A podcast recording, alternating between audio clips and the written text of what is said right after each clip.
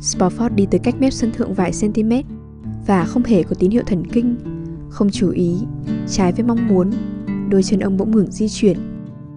Ông thấy mình bất động như mọi khi, đối diện với đại lộ số 5, cách mặt đường đầy mời gọi của nó hàng trăm mét từ trên cao. Ông cúi người trong sự tuyệt vọng, tập trung ý chí vào nỗ lực ngã tới trước, chỉ để đưa cơ thể mạnh mẽ và đồ sộ của mình, cái cơ thể được chế tạo trong nhà máy, ra khỏi tọa cao ốc, xa lìa cuộc sống. Ông gào thét trong lòng đòi được di chuyển, hình dung bản thân ngã lộn nhào trong một chuyển động chậm rãi, duyên dáng và chắc chắn xuống con đường bên dưới. Ông khao khát điều đó.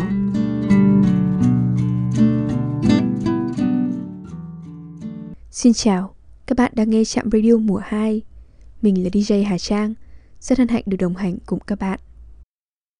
Các bạn thân mến, trong radio ngày hôm nay, xin mời các bạn lắng nghe trích đọc đoạn đầu của tiểu thuyết chỉ có chim nhại hót ở bìa rừng của tác giả Walter Tevis do nhà xuất bản Kim Đồng phát hành.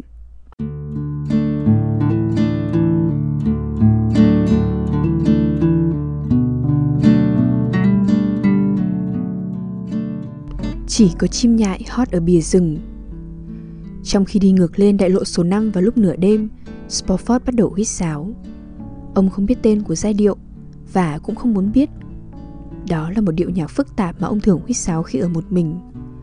Ngực trần và chân không dày, Trên người ông mặc độc quần kaki dài. Bàn chân ông có thể cảm thấy những viên đá lát đường đã mòn nhẵn.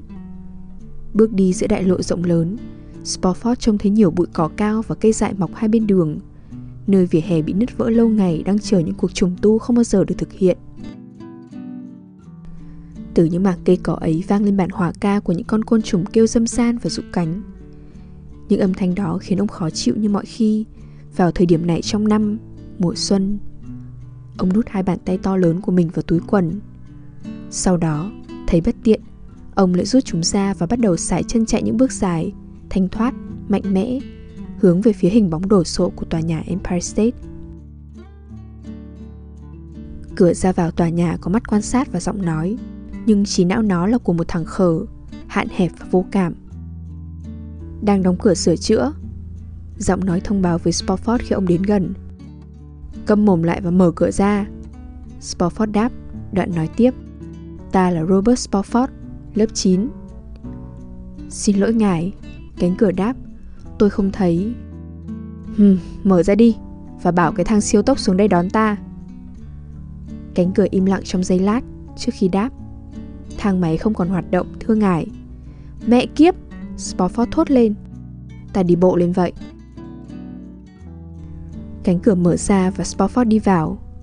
Ông băng qua hành lang tối om để tiến đến cầu thang bộ. Ngắt các mạch báo đau ở chân và phổi, Ông bắt đầu leo lên. Thôi không huyết sáo nữa, Đầu óc tinh vi của ông giờ đây chỉ tập trung vào ý định thường niên của mình. Khi ra đến rìa sân thượng, Tại nơi cao nhất thành phố mà người ta có thể đứng Spofford mở luồng tín hiệu cho những sợi dây thần kinh ở chân. Và cơn đau ập tới. Nó làm ông hơi loạn choạng một mình trên cao giữa màn đêm không trăng và những ánh sao mờ. Bề mặt dưới chân ông nhẵn nhụi, trơn bóng. Nhiều năm về trước Có lần Spofford đã suýt trượt chân. Giá mà chuyện đó xảy ra một lần nữa Ngay tại mép sân này Ông thất vọng nghĩ thầm. Nhưng điều đó đã không xảy ra. Spofford đi tới cách mép sân thượng vài cm Và không hề có tín hiệu thần kinh Không chú ý. Trái với mong muốn Đôi chân ông bỗng ngừng di chuyển Ông thấy mình bất động như mọi khi, đối diện với đại lộ số 5, cách mặt đường đầy mời gọi của nó hàng trăm mét từ trên cao. Ông cúi người trong sự tuyệt vọng, tập trung ý chí vào nỗ lực ngã tới trước, chỉ để đưa cơ thể mạnh mẽ và đồ sộ của mình, cái cơ thể được chế tạo trong nhà máy, ra khỏi tòa cao ốc, xa lìa cuộc sống.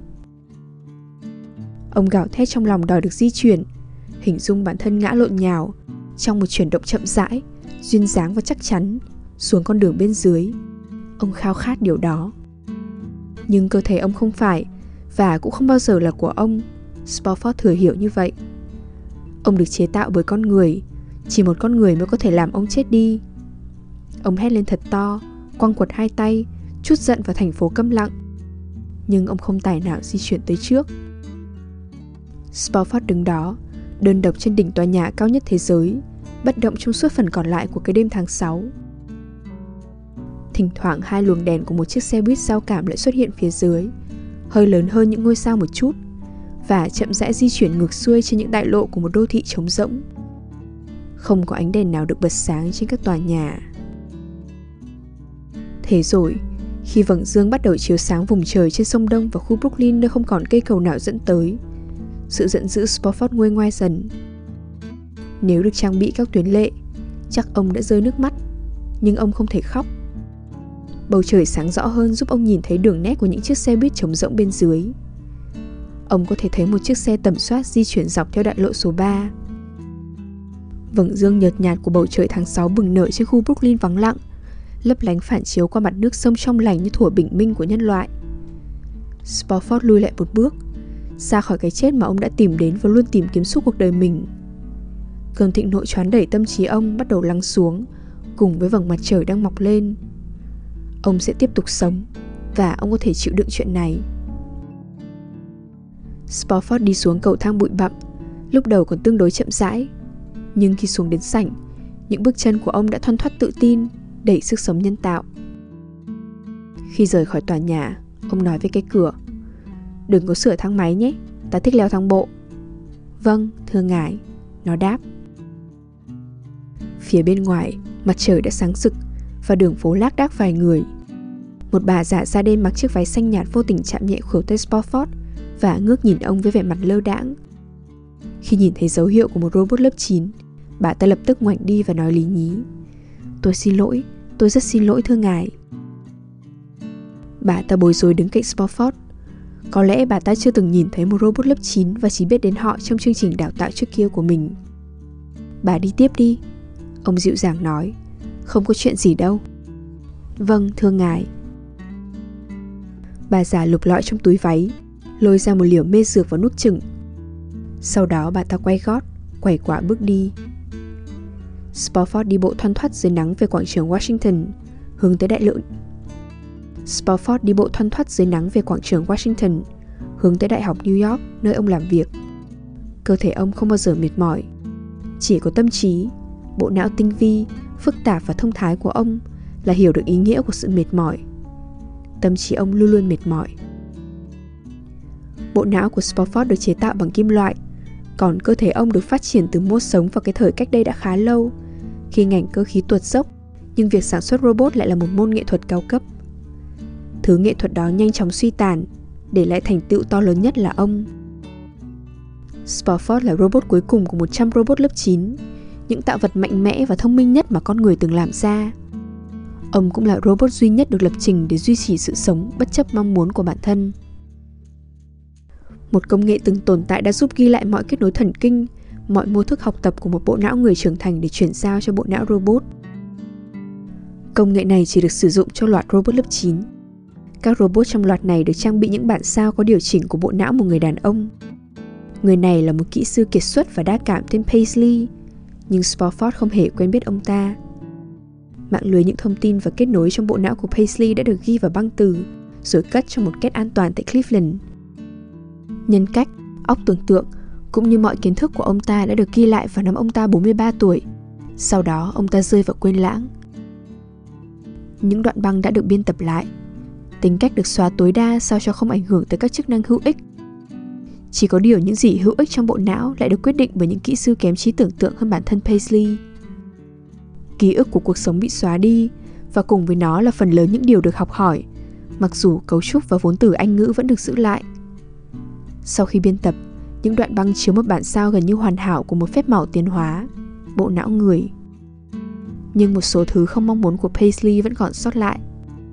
Chẳng hạn như khả năng chơi đàn piano, vốn cần một cơ thể có các cánh tay và bàn tay để biểu diễn. Ngoài ra, khi cơ thể robot của ông được chế tạo thì đàn piano đã không còn tồn tại. Nằm ngoài mong muốn của các kỹ sư tham gia công đoạn sao chép, nhưng không thể tránh khỏi là những giấc mơ, những khát vọng và mối lo âu vụn vặt. Không có cách nào xóa sạch chúng khỏi các đoạn băng mà không làm tổn hại các chức năng khác. Dữ liệu sao chép được chuyển vào một quả cầu bạc có đường kính 23cm, tạo thành từ hàng ngàn lớp nickel vanadium cán mỏng và tạo hình bởi các thiết bị tự động hóa. Quả cầu được lắp vào cái đầu của một cơ thể nhân bản chuyên biệt cho nó.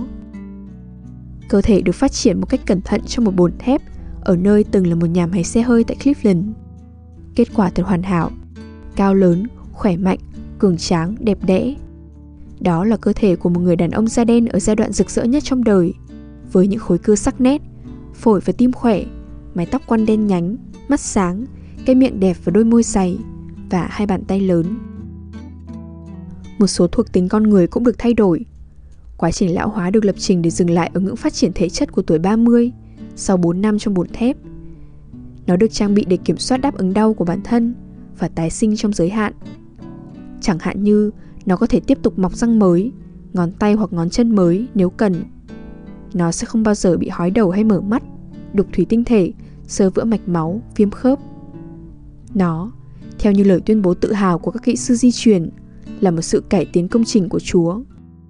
Nhưng vì không ai trong số họ có Chúa hiện hữu, lời tự khen ấy nghe thật sai trái.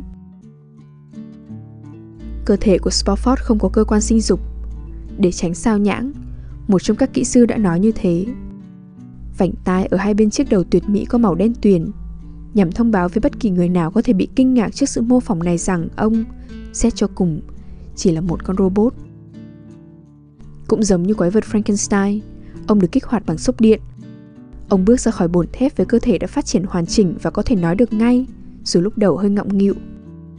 Tại cái phân xưởng rộng lớn và lộn xộn nơi ông được đánh thức đó, đôi mắt đen của ông nhìn quanh với sự sinh động và háo hức. Ông đang nằm trên một chiếc băng ca khi lần đầu tiên trải nghiệm sức mạnh của ý thức như một làn sóng trùm lên thân xác vừa ra đời, trở thành ông.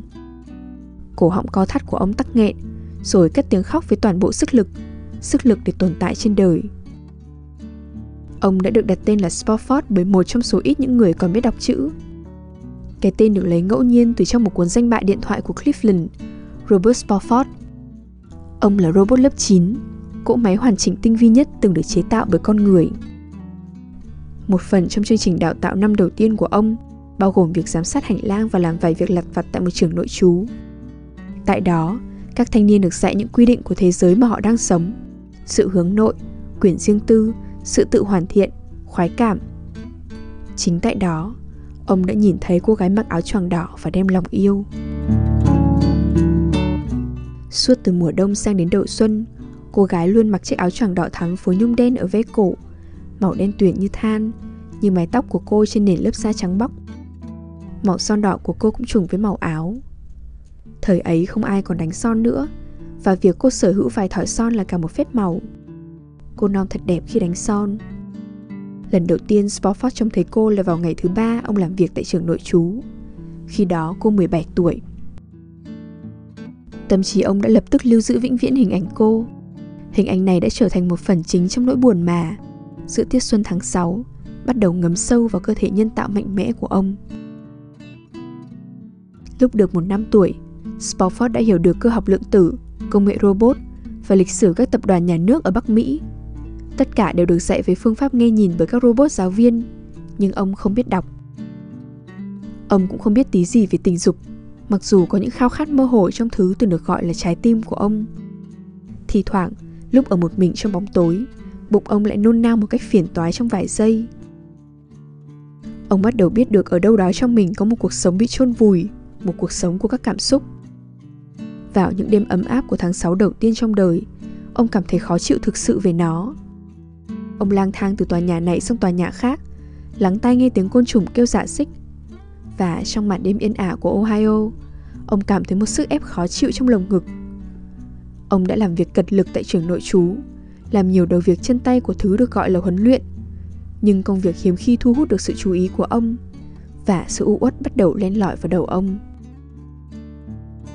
Thỉnh thoảng một số lao công lớp 4 bị lỗi, và hình như chẳng bao giờ có đủ máy móc sửa chữa để xử lý các hỏng hóc lặt vặt ấy. Vài người già được giữ lại để lấp vào chỗ trống khi chuyện đó xảy ra.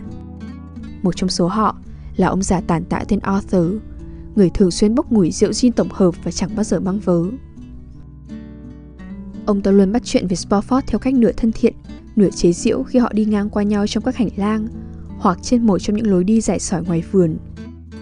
Có lần, khi Spofford đang đi thu dọn các gạt tảng thuốc trong căng tin, còn Arthur thì quét sàn. Ông già ngừng tay, tựa người vào cây trội và gọi. Ê Bob! Spofford ngẩng đầu lên. Bob này, cậu là một thằng có tâm trạng. Ta không biết bọn họ cũng chế tạo cả các robot có tâm trạng cơ đấy. Spofford không rõ liệu mình có đang bị chế nhạo hay không. Ông tiếp tục bê một chồng gạt tàn nhựa đầy ắp những đầu mẩu cần sa của buổi sáng đến chỗ thùng rác lớn trong góc phòng. Các học viên đã rời đi trước đó ít phút để theo học lớp yoga trên truyền hình.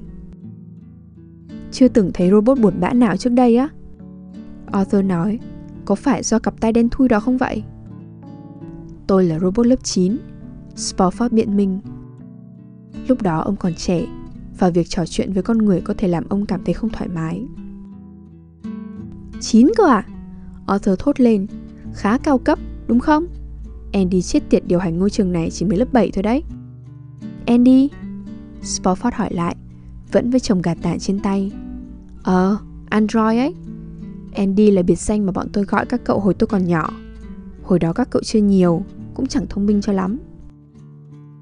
Chuyện đó làm ông thấy phiền à? Chuyện tôi thông minh ấy. Không, Arthur đáp, mẹ kiếp, không hề. Ngày nay con người ta ngu dốt đến phát khóc đi được. Ông già nhìn đi nơi khác và đẩy nhẹ cây chổi. Thông minh là thông minh, tôi mừng vì quanh đây vẫn còn vài kẻ thông minh. Nói đoạn, ông già ngừng quét sàn và phát một cử chỉ hờ hững quanh gian phòng rộng lớn vắng vẻ, như thể các học viên vẫn còn ở đó. Tôi không muốn bất kỳ người nào trong số những thằng mù chữ đó lên làm lãnh đạo sau khi rời khỏi đây. Khuôn mặt nhăn nheo của ông già tỏ rõ sự khinh bỉ. Một lũ đần độ bị thôi miên, dắt những đứa làm biếng. Người ta nên gây mê và nhét thuốc vào mồm chúng nó. Spofford không đáp. Có một điều gì đó khiến ông đồng cảm với ông già, mầm mống của một mối quan hệ. Nhưng ông không có chút cảm xúc nào đối với những thanh niên được huấn luyện và dạy văn hóa tại đây. Ông chẳng có ý niệm cảm xúc nào đối với họ Những nhóm người thường xuyên đều đẫn Chậm chạp và lầm lì đi từ lớp học này sang lớp học khác, Hoặc ngồi một mình trong phòng cá nhân để hút cần Và xem những hoa văn trừu tượng trên thiết bị chỉnh chiếu chỉ bé bằng cái ví. Tai nghe thứ âm nhạc vô hồn Du ngủ phát ra từ loa. Tuy nhiên, Trong tâm trí ông gần như luôn ngự trị hình ảnh một người, Cô gái khoác áo choàng đỏ. Cô đã mặc chiếc áo cũ đó suốt mùa đông Và vẫn tiếp tục mặc nó vào các đêm xuân. Đó không phải là khác biệt duy nhất nơi cô. Đôi khi trên khuôn mặt cô có một vẻ lẳng lơ Tự luyến, phủ phiếm Khác hẳn những người còn lại. Tất cả bọn họ đều được yêu cầu phát triển một cách cá nhân Nhưng ai cũng có vẻ ngoài và cử chỉ giống nhau Với giọng nói lý nhí và khuôn mặt vô cảm. Cô thì đánh hông khi bước đi Thỉnh thoảng còn cười lớn Trong khi những người khác im lặng thu mình. Làn da cô trắng như sữa Và mái tóc cô đen như than. Spofford thường xuyên nghĩ đến cô Đôi khi, nhìn thấy cô trên đường đến lớp, Lẻ loi dù được vây quanh bởi những người khác, Ông những muốn bước lại gần và chạm nhẹ vào cô, Đặt bàn tay to lớn của mình lên vai cô Và giữ nó ở đó một lúc, Cảm nhận sự ấm áp của cô. Đôi khi ông cảm thấy Dường như cô đang nhìn mình bằng đôi mắt cụp xuống, Thích thú cười nhạo ông, Nhưng họ không bao giờ bắt chuyện. Mẹ kiếp, Arthur nói tiếp, Ba chục năm nữa đám robot các cậu sẽ vận hành mọi thứ. Con người sẽ không thể tự mình làm cái quái gì được nữa.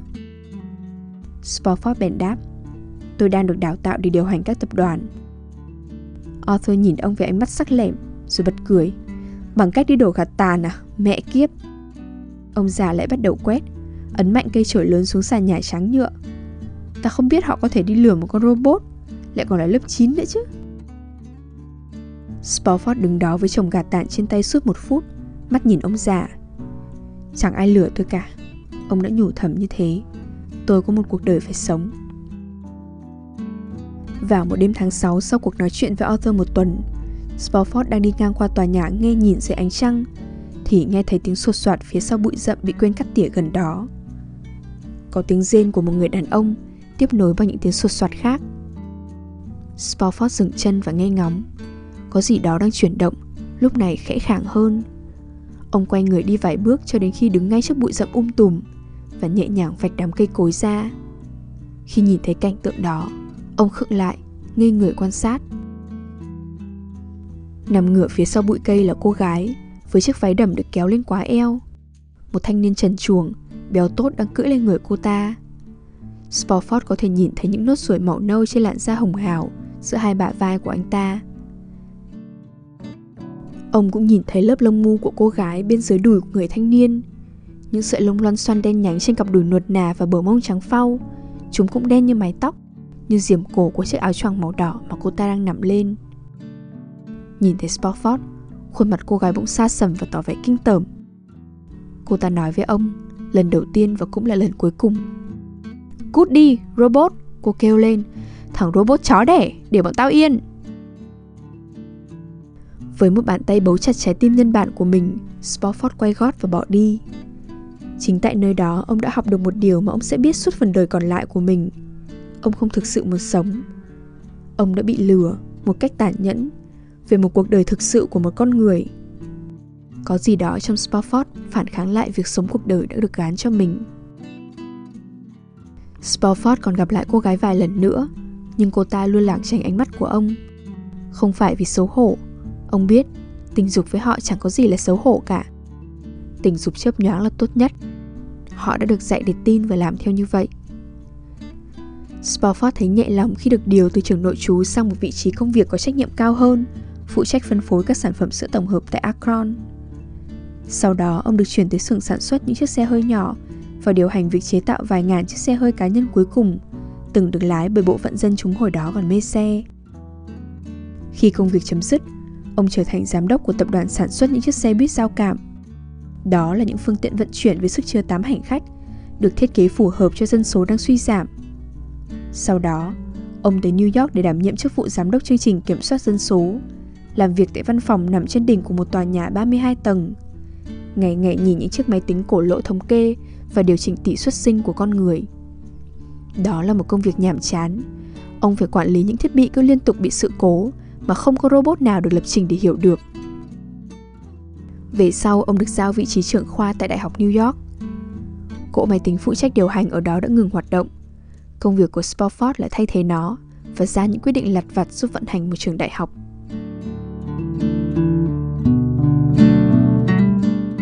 Ông tình cờ phát hiện ra đã có 100 robot lớp 9 được nhân bản vô tính và hoạt động với bản sao của cùng một tâm trí con người. Ông là robot cuối cùng và những tinh chỉnh đặc biệt đã được thực hiện với các mối liên kết thần kinh trong bộ óc kim loại của ông để ngăn chặn điều đã xảy ra với tất cả những robot cùng lớp, tự sát. Một số đã biến bộ óc của mình thành những khối đen xỉ vô định hình bằng thiết bị hàn điện cao thế. Số khác uống dung dịch ăn mòn. Vài robot trở nên điên loạn hoàn toàn hoảng loạn đi lang thang, đập phá phố phường vào ban đêm và la hét những câu tục tĩu trước khi bị con người phá hủy. Việc sử dụng bộ não người thật làm hình mẫu cho một robot tinh vi là một thử nghiệm. Nó đã được đánh giá là thất bại và không có robot nào giống như thế được sản xuất thêm. Các nhà máy vẫn tạo ra những robot đơn giản hơn, một số thuộc lớp 7 và 8, để tiếp quản số con người ngày càng nhiều những chức vụ trong chính phủ, giáo dục, y tế, pháp luật, kế hoạch hóa và sản xuất – các nhà máy vẫn tạo ra những robot đơn giản hơn, một số thuộc lớp 7 và 8, để tiếp quản từ con người ngày càng nhiều những chức vụ trong chính phủ, giáo dục, y tế, pháp luật, kế hoạch hóa và sản xuất. Nhưng tất cả đều được trang bị bộ não tổng hợp, phi nhân tính, không có chút gì của cảm xúc, nội tâm hay sự tự nhận thức. Chúng chỉ là những cỗ máy tinh xảo, có hình dạng giống con người, được sản xuất kỹ lưỡng và làm những điều được lập trình để làm. Spofford được lập trình để sống mãi và cũng được thiết kế để không quên một thứ gì. Đội ngũ thiết kế đã không ngồi lại để ngẫm xem một cuộc sống như vậy sẽ giống điều gì.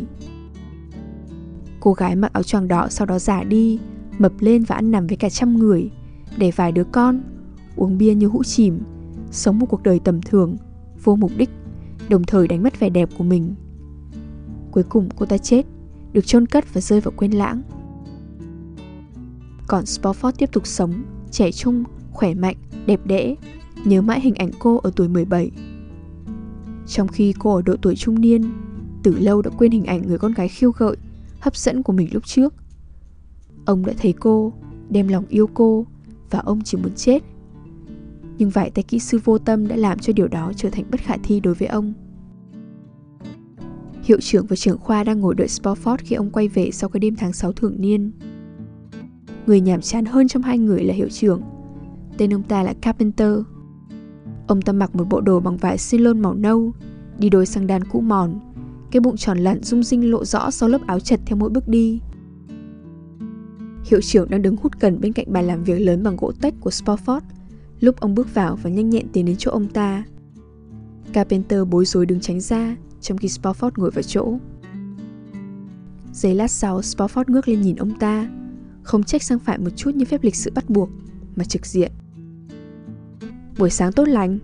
Spofford nói với chất giọng mạnh mẽ tự tin của mình. Có vấn đề gì à?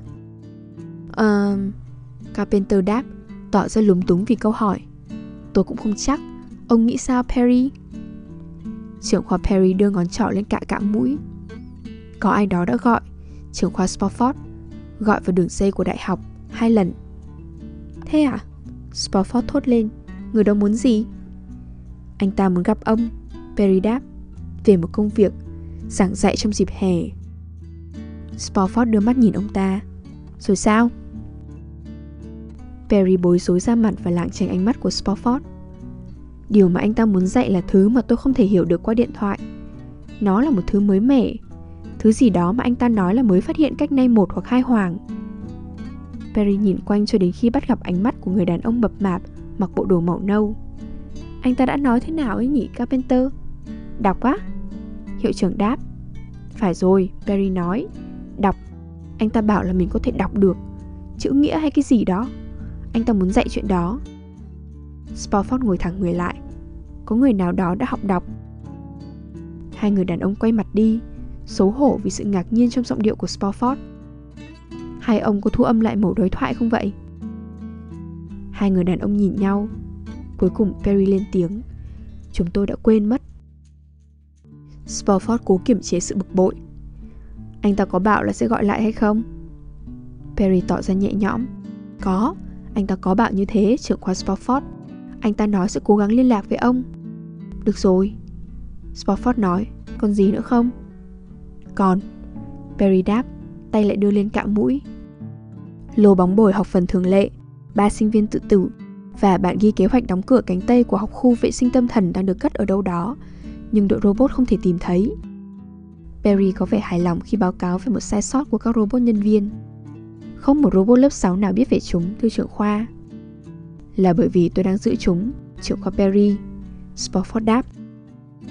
Ông mở ngăn kéo bàn làm việc và lấy ra một trong những quả bóng thép nhỏ Hay còn gọi là bóng bồi Mà người ta vẫn dùng để ghi âm giọng nói. Ông đưa nó cho Perry. Nhét cái này vào một robot lớp 7 anh ta sẽ biết cần phải làm gì với học khu vệ sinh tâm thần. Perry xấu hổ cầm lấy quả bóng và rời phòng. Carpenter cũng nối gót ông ta. Khi hai người đã đi khỏi Spofford ngồi tại bàn một lúc Suy ngẫm về cái tin có người tuyên bố biết đọc. Ông đã nghe nói khá nhiều về việc đọc chữ hồi còn trẻ Và biết kỹ năng ấy đã mất đi trước đó rất lâu. Ông đã từng thấy những cuốn sách, những thứ rất cổ Vẫn còn sót lại vài cuốn chưa bị phá hủy trong thư viện trường đại học. Văn phòng của Spofford rất rộng và tiện nghi.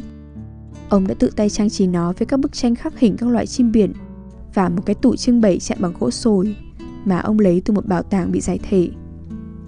Trên tủ có một dãy các mô hình robot thu nhỏ cho thấy phần nào các dạng người máy đã từng được sử dụng trong lịch sử phát triển của ngành nghệ thuật này. Dạng sơ khai nhất nằm ở rìa trái là một robot có bánh xe và cơ thể hình trụ, cùng với bốn cánh tay rất thô sơ, lai giữa một thiết bị gia dụng và một sinh vật cơ khí tự hành.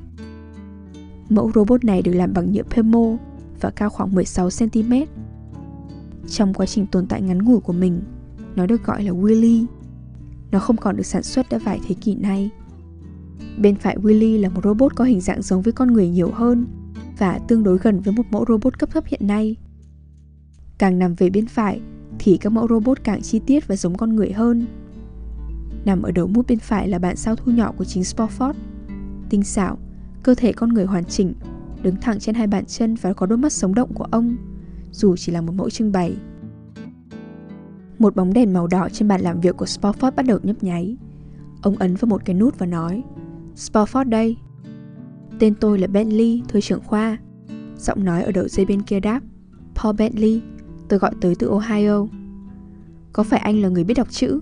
Spofford hỏi Vâng, giọng nói đáp Tôi đã tự học, tôi có thể đọc được chữ Con khỉ lớn mệt mỏi ngồi trên một chiếc xe buýt lật nghiêng Thành phố vắng tanh Ở trung tâm của màn hình Một cơn lốc xoáy màu trắng xuất hiện và lớn dần khi ngừng lại thì nó đã choán hơn một nửa màn hình. Đó là trang nhất của một tờ báo với một giọng tít to tướng. Spofford ngừng máy chiếu khi giọng tít báo đang hiện rõ trên màn hình. Đọc đi. Ông ra lệnh. Bentley căng thẳng hắng giọng. Quái vật khỉ gieo rắc kinh hoàng trong thành phố. Anh đọc. Tốt. Spofford nói và cho máy chiếu chạy tiếp. Phần còn lại của bộ phim không có chữ nào xuất hiện. Họ im lặng ngồi xem trò đập phá cuối cùng của con khỉ, màn tỏ tình thất bại và cái chết của nó khi con khỉ rơi gần như lơ lửng từ tòa nhà cao chọc trời xuống con phố vắng bên dưới. Spofford đưa tay bật công tắc, đưa ánh sáng quay lại văn phòng của mình, đồng thời làm cho khung cửa sổ rộng lớn trong suốt trở lại. Căn phòng không còn tối như một phòng chiếu phim nữa. Phía bên ngoài, giữa những bông hoa tươi trên quảng trường Washington, một nhóm sinh viên tốt nghiệp ngồi thành vòng trên bãi cỏ không được cắt tỉa, trong bộ áo thụng bằng vải jean. Khuôn mặt họ trơ lì như tượng đá. Mặt trời đã lên cao trên bầu trời tháng 6. Spofford đưa mắt nhìn Bentley. Thưa trưởng khoa, tôi có được giảng dạy không? Bentley nói. Spofford nhìn anh ta chăm chú một lúc rồi đáp. Không, tôi rất tiếc. Chúng tôi không dạy đọc chữ tại ngôi trường này. Bentley vụng về đứng dậy. Tôi xin lỗi, tôi cứ tưởng. Ngồi xuống đi, thầy Bentley. Tôi tin rằng chúng ta có thể sử dụng năng lực của anh trong mùa hè này. Bentley ngồi xuống. Anh căng thẳng thấy rõ. Spofford biết sự hiện diện của ông gây áp lực lên người đối diện. Ông ngả người vào lưng ghế, duỗi cơ, rồi mỉm cười một cách thân thiện với Bentley. Ông hỏi Nói cho tôi biết đi Anh đã học đọc như thế nào Bentley chớp chớp mắt nhìn ông trong vài giây rồi đáp Bằng các tấm thẻ Tôi đã đọc các tấm thẻ Và bốn cuốn sách nhỏ Những bài tập đọc Roberto, Consuela và chó Beef Và... Anh lấy mấy cái đó từ đâu? Kể cũng lạ, Bentley đáp Trường đại học có một bộ sưu tập các cuốn phim khiêu dâm xưa Tôi đang tìm chất liệu cho một bài giảng thì bắt gặp một hộp phim cũ còn nguyên niêm phong. Cùng với nó là bốn cuốn sách nhỏ và một bộ thẻ. Khi tôi chiếu phim lên thì nó hoàn toàn không phải là phim khiêu dâm. Nó quay cảnh một phụ nữ đang dạy cho bọn trẻ con trong một lớp học. Có một tấm bảng đen phía sau người phụ nữ và bà ta viết những ký hiệu màu trắng lên bảng. Chẳng hạn như bà ta viết từ mà sau này tôi được biết là phụ nữ.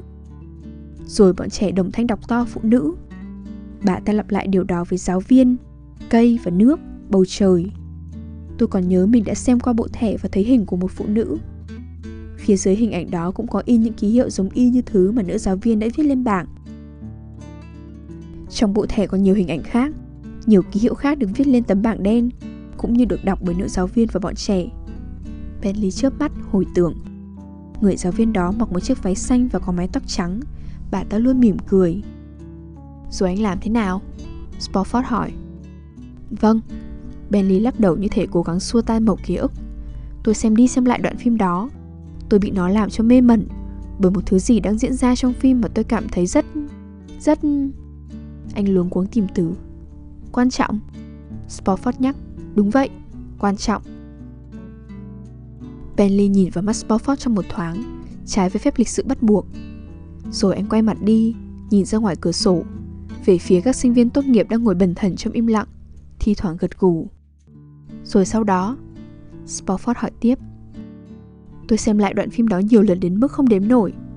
Dần dần tôi nhận ra, mặc dù đã biết từ đầu, tôi không hề nhận ra mình biết việc nữ giáo viên và lớp học nhìn vào các ký hiệu trên bảng và nói ra các từ ngữ được diễn đạt bởi các ký hiệu đó. Các ký hiệu cũng giống như hình ảnh vậy, những hình ảnh thể hiện từ ngữ. Một con người có thể nhìn vào đó và nói ra thành lời. Về sau tôi học được rằng ông có thể nhìn vào các ký hiệu và nghe thấy từ ngữ vang lên trong đầu. Cũng chính từ ngữ giống như vậy xuất hiện trong các cuốn sách mà tôi tìm được. Và anh đã học được cách hiểu những từ ngữ khác. Spofford hỏi với giọng nhẹ nhàng và trung tính. Vâng, chuyện đó cần một thời gian dài. Tôi nhận ra từ ngữ được tạo thành từ các mẫu tự. Các mẫu tự đặc trưng cho những âm thanh riêng biệt. Tôi học hết ngày này sang ngày khác. Tôi không muốn dừng lại. Có một sự khoái cảm lạ lùng khi tìm thấy những thứ mà các cuốn sách có thể nói lên trong đầu tôi. Bentley cụp mắt nhìn xuống sàn, tôi đã không ngừng lại cho đến khi biết hết mọi từ trong bốn cuốn sách. Chỉ sau đó, khi tìm thấy thêm ba cuốn sách khác, tôi mới phát hiện ra việc mà tôi đang làm được gọi là đọc chữ. Bentley im lặng hồi lâu trước khi rụt rè ngước lên nhìn khuôn mặt của Spofford. Ông nhìn anh ta một lúc rồi khẽ gật đầu. Tôi hiểu rồi. Bentley này, anh có nghe nói đến các bộ phim câm bao giờ chưa? Phim câm à? Bentley hỏi lại. Chưa ạ? À? Spofford nhoẻn cười. Tôi không nghĩ có nhiều người biết đến chúng. Phim câm có từ thời rất xa xưa. Một số lượng lớn phim câm đã được tìm thấy mới đây trong một vụ tháo rỡ. Thế ạ? À? Bentley đáp một cách lịch sự, dù chẳng hiểu gì. Spofford chậm rãi nói, vấn đề của các bộ phim câm là lời thoại của diễn viên không được vang lên mà được viết ra. Một lần nữa ông mỉm cười. Để hiểu được chúng, người ta cần phải đọc.